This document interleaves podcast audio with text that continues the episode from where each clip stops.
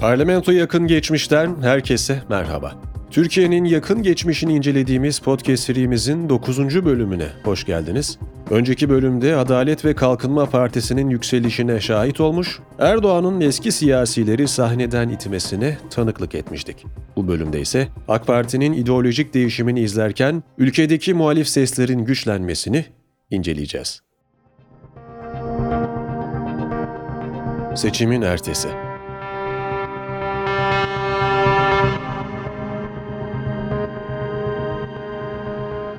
2007 genel seçimleri tamamlanmış, AK Parti sandıktan tekrar büyük bir zaferle ayrılmıştı. 11. Cumhurbaşkanı adaylığı için yaptığım son değerlendirmeler, bütün bu araştırmalar neticesinde bir ismi ortaya çıkarmıştır. O da değerli bugüne kadar beraber bu yolda olduğumuz, bu hareketi beraber kurduğumuz Abdullah Gül kardeşim.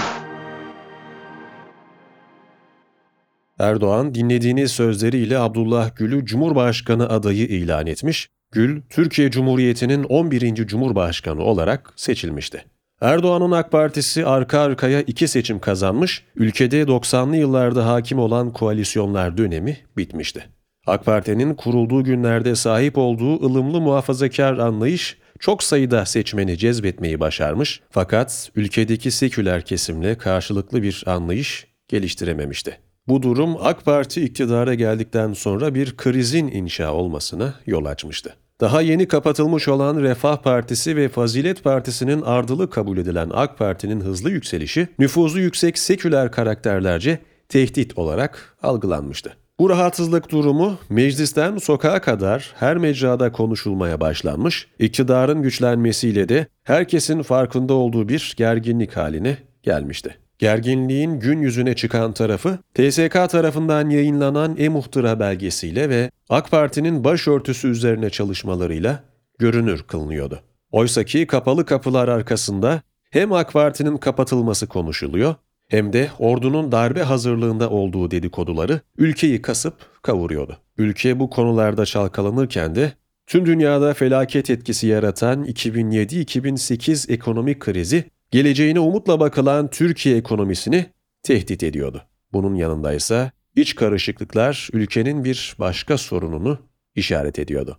Abdullah Öcalan'ın yakalanmasıyla birlikte önce pasifleşen sonra ateşkes ilan eden PKK, bu sefer Murat Karayılan liderliğinde 2004 yılında ateşkesin bittiğini açıklamıştı.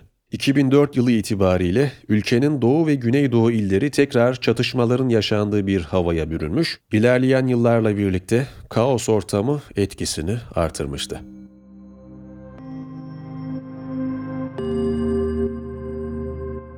İktidarın hayatta kalma mücadelesi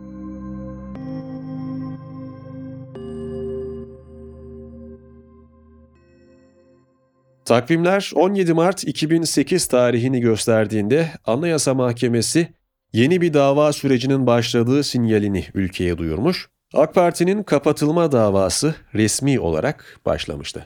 Yargıtay Cumhuriyet Başsavcısı Abdurrahman Yalçınkaya tarafından AK Parti'nin layık düzene bir tehdit oluşturduğu iddiası üzerine AK Parti hakkında süreç başlatılmıştı. AK Parti kurmayları laiklik karşıtı söylem ve demeçler verdikleri gerekçesiyle yargılanacak ve partinin laiklik karşıtı kitleler için bir toplanma noktası olup olmadığı incelenecekti. Bu incelemenin yapılacağı kişiler arasında dönemin Başbakanı Erdoğan, TBMM Başkanı Bülent Arınç ve Cumhurbaşkanı Gül gibi isimlerin de yer aldığı 71 kişi bulunuyordu. Yalçınkaya, kritik noktalarda görev yapan bu şahısların suçlu bulunmaları halinde siyasetten 5 yıl süreyle uzaklaştırılmalarını da talep etmiş. Bu suçlamalar AK Parti çevresi tarafından ikinci bir 28 Şubat süreci olarak yorumlanmıştı. Gerekli hazırlıklar yapılıp yasal süreç ilerlemeye başladığında ise tüm ülke sadece bu konuyu konuşur hale gelmişti. Yıllar sonra tek başına iktidar olabilmiş bir hükümet Anayasa Mahkemesi kararıyla düşürülebilecek miydi sorusu her köşe başında sorulur hale gelmişti. AK Parti tarafından ön savunma mahkemeye sunulurken hala pek çok uzman konu hakkında tartışıyor, partinin bu suçlamalarla kapatılıp kapatılmayacağı sorusu bir türlü cevaplandırılamıyordu. Takvimler 30 Temmuz 2008 tarihini gösterdiğinde Anayasa Mahkemesi Başkanı Haşim Kılıç, kararı halka açıklamak için bir basın toplantısı düzenlemişti. Aylarca sürmüş olan bu kriz, sonraki adımların anlaşılabilmesi için Anayasa Mahkemesi Başkanı'nın açıklamasını bekliyordu. Değerli arkadaşlar, AK Parti'nin kapatılması ile ilgili açılan davanın sonucunda AK Parti kapatılmamıştır.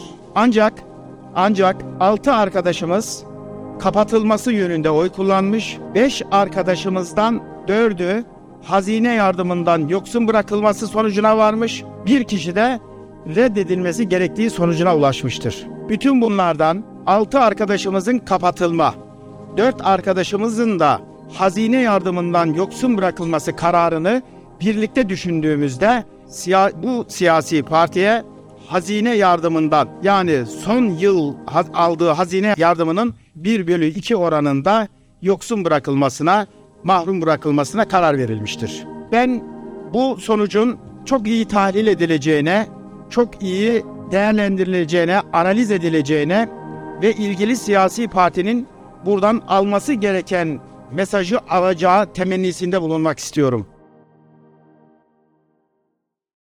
Kılıç, dinlediğiniz sözleriyle mahkeme kararının olumsuz olduğunu ifade etmiş ve AK Parti'nin kapatılmayacağını halka duyurmuştu. Fakat bu kararın verilmesi hiç kolay olmamış, parti kapatılması için aranan 11 üyeden 7 kabul oyu sağlanamadığı için kapatılma süreci sonuçsuz kalmıştı. Fakat laiklik karşıtı bulguların ışığında mahkeme, AK Parti'nin 2008 yılı için devlet hazinesinden alacağı mali yardımın yarı yarıya kesilmesi yönünde Başkan Kılıç haricinde fikir birliğinde bulunmuş ve yaptırımın önünü açmıştı. 30 Temmuz akşamında AK Parti kapatılmamış ve iktidarı elinde bulundurmaya devam ettirmişti. Fakat mali yaptırımın verilmiş olması Anayasa Mahkemesi'nin suçlamaların altlarının boş olmadığını işaret etmesi anlamına da gelmişti.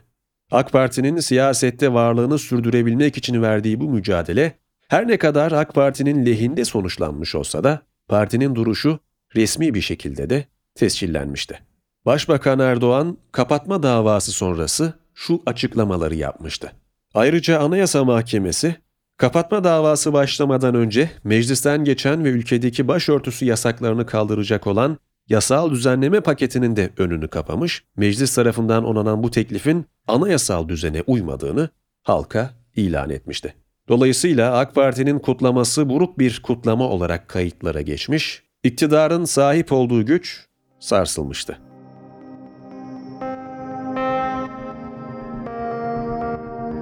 Darbe iddiaları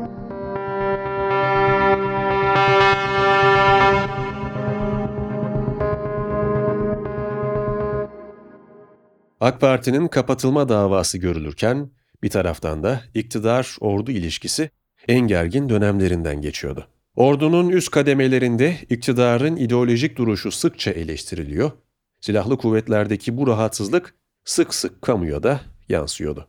İktidarın muhafazakar demokratlık üzerine kurduğu sistem seküler vatandaşlar tarafından eleştiriliyor, ordunun varlığı ve ara ara yaptığı açıklamaları bu vatandaşlara sığınak oluyordu. AYM, Erdoğan'ın liderliğini yaptığı AK Parti'nin kapatılma davasıyla işlemlerini sürdürürken, iktidarın ilk kez AK Parti'nin eline geçtiği dönemden beri tartışılan darbe hazırlıkları dedikoduları da daha da ciddiyet kazanmıştı. Bu atmosferde iktidar, ordunun özellikle 2002-2004 yılları arasında bir askeri müdahale girişimi hazırlığında olduğuna inanıyordu. Birbirinden ayrı değerlendirilen üç ayrı hareket olduğu basın yoluyla halka aktarılmış ve iktidarın ilgisi de bu yöne doğru kaymıştı. Basın ve medya kuruluşları üzerinden ordunun bir darbe teşebbüsüne yeltendiği fakat dönemin Genelkurmay Başkanı tarafından bu teşebbüsün önlendiği haberi kulaktan kulağa dolaşıyor. Ordunun siyasete tekrar aktif bir şekilde dahil olması farklı gruplarca sürekli tartışılıyordu. Haberler ve iddialar ülkeyi o kadar derinden etkilemiş, eski darbeleri anımsatmıştı ki haberlerin doğruluğu tam olarak anlaşılamadan kamuyla paylaşılıyordu. Daha bir yıl öncesinde Cumhurbaşkanlığı krizi yaşanırken ordunun siyasete e-muhtıra yoluyla dahil olması havadaki gerginliği artırıyordu. Bu gergin ortam içerisinde iktidar, balyoz, ergenekon ve sarı kız, ay ışığı, yakamoz ve eldiven adları altında 3 dosya hazırlamaya başlamış. Bu dosyalara ilişkilendirilen kişiler duruşma salonlarının yolunu tutmuşlardı. Türkiye tekrardan ordu iktidar çatışması arasında kalmaktan korkuyor. Paylaşılan darbe teşebbüsü iddiaları doğru olsun olmasın bir tarafın agresifleşmemesini ümit ediyordu. Bazı vatandaşlar iddiaların yalan olduğunu konuşuyor ve ordunun kışkırtılmasını istemiyordu. Bazıları ise bu haberleri doğrudan kabul ediyor ve ordunun siyasetten çekilmesi için bu davaların bir fırsat olduğuna inanıyorlardı. Bu davalar 2008 yılı itibariyle başlayacak ve sonuçlanmaları yıllar sürecekti. Ordu komutanları, siyasiler, gazeteciler ve pek çok vatandaş sırayla ifade vermeye adliyelerin yolunu tutacak, çağrıya cevap vermeyenler içinse yakalama kararları işleme sokulacaktı. Türkiye'nin tekrar gündemine oturan bu çatışma uzun yıllar boyunca çözümsüz bir şekilde devam edecekti.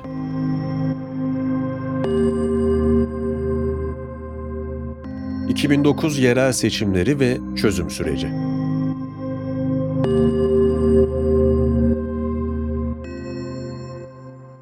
AK Parti iktidarı AYM'den yasal varlığını koruyarak ayrıldıktan sonra darbe teşebbüsü iddialarıyla karşılaşmış, dolayısıyla da ülkede özellikle ana muhalefet partisi olan Cumhuriyet Halk Partisi tabanıyla karşı karşıya gelmişti. Bu seçmen kitlesi iktidarının ilk gününden beri AK Parti'nin yaptığı değişikliklerin karşısında CHP lideri Deniz Baykal'la birlikte durmuş, Ergenekon gibi davaların başlamasıyla da iki parti ve seçmenleri arası gerginlik tırmanışa geçmişti. Erdoğan bu koşullarda 2009 yılında yapılacak yerel seçimlere hazırlanıyor. Bir taraftan da TSK-PKK çatışmaları içerisinde siyaset yapmaya çalışıyordu. AK Parti iktidarı özellikle PKK üzerinde etkili politika üretmek istiyor. 80'li yıllardan beri süre gelen bu çatışmaları durdurmak için planlamalar yapıyordu. Bu atmosfer içerisinde ülke hala çatışma haberleriyle hüzne boğuluyor. Ucunda umut gözüken herhangi bir yol belirmiyordu. 2009 yılı içerisinde yerel seçimler yapıldığında ise AK Parti yine birinci sırada sandıktan çıkmış, siyasi zaferlerine bir yenisini eklemişti. Fakat önceki yıllardaki yükseliş bu zafer sırasında sekteye uğramış, AK Parti bu seçimde %3 civarında oy kaybetmişti. Yine de Erdoğan 10 büyükşehir belediye başkanlığı kazanmış, sandıktan ikinci sırada çıkan Baykal'ın CHP'si ise 3 büyük şehire talip olabilmişti. Yaşanan krizlerin bu seçimi etki edip etmediği sıkça tartışılmış, AK Parti'nin kan kaybetmeye başladığı iddia edilmeye başlanmıştı. Bu iddiaların daha büyük bir çöküşün başlangıcı olacağı beklentisi ise iktidarın gözünü korkutmaya yetmemişti. Bu atmosfer içerisinde AK Parti iktidarı neredeyse 30 yıldır siyasetin gündeminde olan Kürt sorunu üzerine daha ağır bir çalışma yapacağını kamuya duyurdu. Yapılacak çalışmalar bütününe ise çözüm süreci denecekti. Günümüzde başarısı sıkça eleştirilen bu kavram 2009 yılı içerisinde büyük bir atılım olarak yorumlanmıştı. Milliyetçi çevreler tarafından ihanet olarak değerlendirilen bu süreç içerisinde iktidar PKK'yı masaya oturmaya ve silahsızlanmaya davet ediyor. Süreç yasal yollarla orta yolun bulunabileceği iddiası üzerine şekilleniyordu. İktidar bu çalışmaların yapılabilmesi için komisyonların kurulacağını, İmralı'da bulunan Öcalan'la görüşeceğini ifade ediyor. Bu tutum özellikle Milliyetçi Hareket Partisi lideri Bahçeli tarafından sertçe eleştiriliyordu. Çözüm süreci resmen başladıktan sonra ise daha iyimser bir ortam oluşacağı ümit ediliyor. PKK'nın ateşkesi uzattığı haberi de bu havayı doğruluyordu. Fakat süreç her zaman olumlu şekilde ilerlemiyor. Çatışma haberlerinin iktidar tarafından sansürlendiği iddiaları sıkça basında yer buluyordu. Bu atmosfer içerisinde iktidar Öcalan'la anlaşmış ve Öcalan üzerinden PKK'yı silah bırakmaya çağırmıştı. Bu çağrı PKK cephesinde farklı sonuçlar doğurmuş, kabul edenler olduğu gibi bu kararı protesto eden örgüt üyeleri de ortaya çıkmıştı. Fakat görünür koşullarda süreç bir şekilde ilerliyor gözüküyor. Çözüm sürecinin önemi her fırsatta iktidar tarafından bazen de Cumhurbaşkanı Gül tarafından dile getiriliyordu. Bu sürecin siyasete yansımaları ise daha karışık bir ortamı işaret ediyordu. Demokratik Toplum Partisi dönemin Kürt temsiliyeti konusunda önde gelen siyasi oluşumu olarak göze çarpıyordu. AK Parti'nin kapatılma davasıyla tanınan Yalçınkaya, DTP'nin kapatılması için de AYM'ye başvuruda bulunmuştu. Bu davanın sonuçlanması ise 2009 yılına yani çözüm sürecinin başlangıcına denk gelmiş ve DTP'nin kapatılmasıyla sonuçlanmıştı. PKK'ya destek verdiği gerekçesiyle kapatılan partinin genel başkanı Ahmet Türk, birkaç ay öncesinde çözüm süreci hakkında görüşmek için Başbakan Erdoğan'la bir araya gelmiş fakat partinin kapatılmasıyla da vekilliğini kaybetmişti.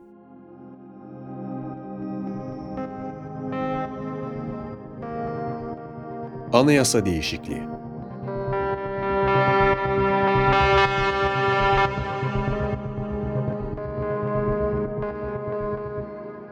Takvimler 2010 yılını göstermeye başladığında Türkiye siyasi olarak karışık bir düzlemde ilerliyordu.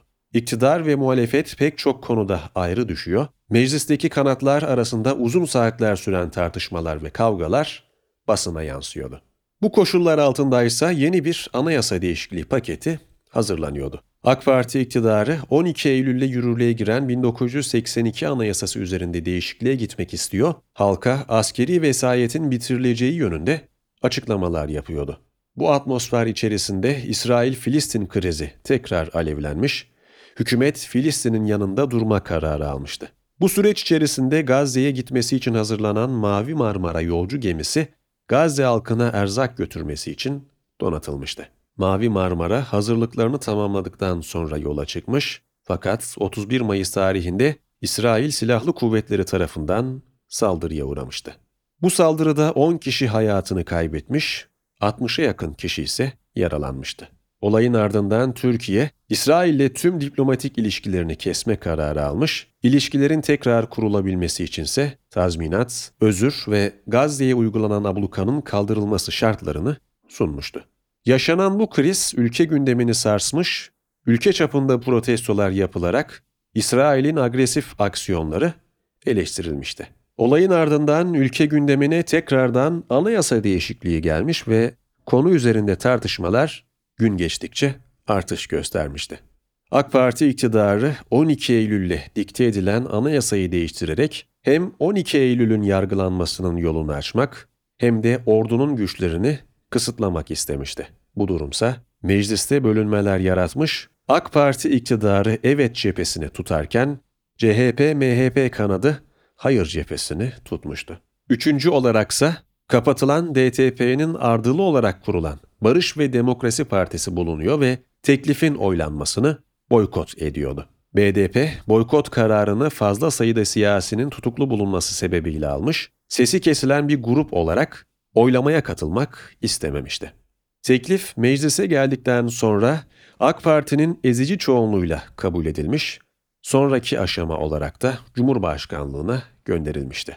Cumhurbaşkanı Gül de teklifi halk oylamasına sunmuş ve kararı halkın vermesini istemişti. 12 Eylül darbesinin yıl dönümünde yapılan referandumda %57,88 evet, %47,12 hayır oyu kullanılmış ve değişiklik teklifi büyük bir destekle halk oylamasıyla onanmıştı.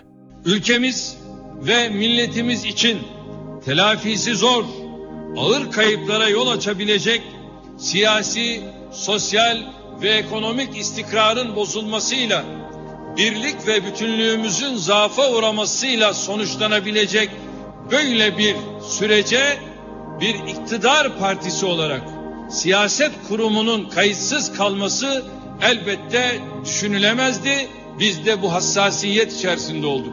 Biz AK Parti olarak bu sorumluluğun idraki içinde hareket ettik. Aklı selimden ayrılmadan her zamanki gibi sorumlu ve sağduyulu bir şekilde hareket etmeye azami özen gösterdik. Geldiğimiz noktada milletimizin daha ağır bedeller ödemekle karşı karşıya bırakılmamış olmasını memnuniyetle karşılıyoruz. Hiçbir zaman laikliğe karşı eylemlerin odağı olmayan AK Parti bundan sonra da Cumhuriyetimizin temel niteliklerine sahip çıkmaya devam edecektir.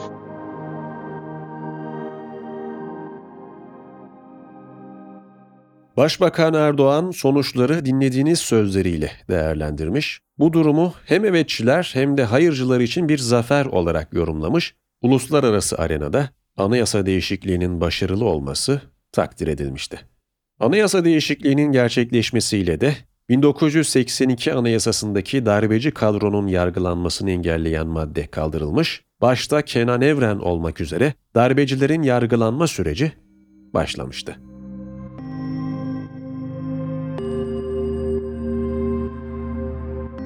...2011 genel seçimleri.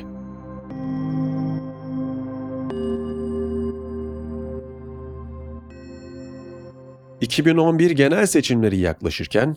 ...Türkiye neredeyse 34 yıl sonra... ...ilk defa erken seçime gitmiyordu. Seçimler belirlenen tarihten bir ay öncesinde yapılacaktı. Fakat bu tarih bir hükümet krizinin sonucunda değil, normal koşullar içerisinde verilen bir kararla gerçekleşecekti. AK Parti iktidarı neredeyse 9 yıl süren görevi boyunca istikrar sağlayabilmiş, önceki yıllardaki belirsiz süreçleri tekrar etmemişti. Bunun bilgisinde olan Başbakan Erdoğan seçime emin adımlarla ilerliyordu. İki seçim arası yapılan değişiklikler sayesinde artık seçilebilme sınırı 25 yaşa indirilmiş, seçim öncesindeki propaganda süreci de 20 günden 30 güne çıkarılmıştı. Bu yeniliklerin yanındaysa seçime giden süreç pek çok siyasi parti için yorucu olmuş, seçime katılmaya hak kazanan 27 partiden sadece 15'i seçim günü pusulalarda yerlerini alabilmişlerdi. 12 Haziran 2011 günü sandıklar açıldıktan sonra AK Parti yine birinci sırada çıkmış, %49,83 oy alarak meclise 326 vekil göndermeye hak kazanmıştı. AK Parti oylarını %3 civarında artırmış olmasına rağmen meclise girmeyi başaran diğer gruplar sebebiyle meclisteki sandalye sayısında kayıp yaşamıştı. AK Parti'yi CHP takip etmiş ve %25,98 oy alarak meclise 125 vekil göndermişti. CHP bu seçime hazırlanırken Baykal'a veda etmiş, yerine ise Kemal Kılıçdaroğlu genel başkan olarak seçilmişti. Sandıktan üçüncü parti olaraksa MHP çıkmış ve %13,01 oy almıştı. Bahçeli bu şekilde meclise 53 vekil göndermiş fakat bu istatistikler partisinin hem oy hem de sandalye kaybettiğini ortaya koymuştu. Meclise giren son grupsa bir siyasi parti olarak girmemiş, bağımsız statüsüyle girmişti. DTP'nin devamı olan BDP, seçimlerden önce kurulan Emek, Demokrasi ve Özgürlük bloğuna destek vereceğini duyurmuştu. Bu blok seçimlerde bağımsız olarak meclise giden 36 vekilin hepsini kendi içerisinden çıkarmış ve toplam oyun %6,57'sini almıştı. Bağımsızlar olarak meclise giren blok üyeleri ise yeni yasama yılının başlamasıyla bir krizle karşılaşmış, bağımsız olarak vekil seçilen Hatip Dicle, terör örgütü propagandası yapmak suçuyla yargılanmıştı. Dava sonucunda suçlu bulunan Dicle'nin vekilliği düşürülmüş, ardından da Dicle'nin yerine AK Partili Oya Eronat seçilmişti. Bu krizden ayrı olaraksa 2011 seçimleri akabinde bir yemin krizi yaşanacak, aylar sürecek bu krizde meclise girmeye hak kazanan vekiller yemin etmeyeceklerdi. AK Parti iktidarı kapanmanın eşiğinden dönmüş fakat yaptığı hamlelerle 2011 genel seçimlerinde büyük bir zafer kazanarak akışı kendi lehine döndürmüştü. Fakat bu süreç içerisinde iktidar partisi ilk dönemindeki ılımlı havayı kaybetmeye başlamış, partinin spektrumdaki duruşu kaymaya başlamıştı. AK Parti ilerleyen yıllarda gittikçe sertleşen bir muhalefetle karşılaşmaya başlayacak fakat bu muhalefetin kaynağı sokaklardan gelecekti. Bir sonraki bölümde Gezi Parkı direnişi ve sonrasını inceleyeceğiz. Parlamento yakın geçmiş her perşembe Aposto Radyo'da.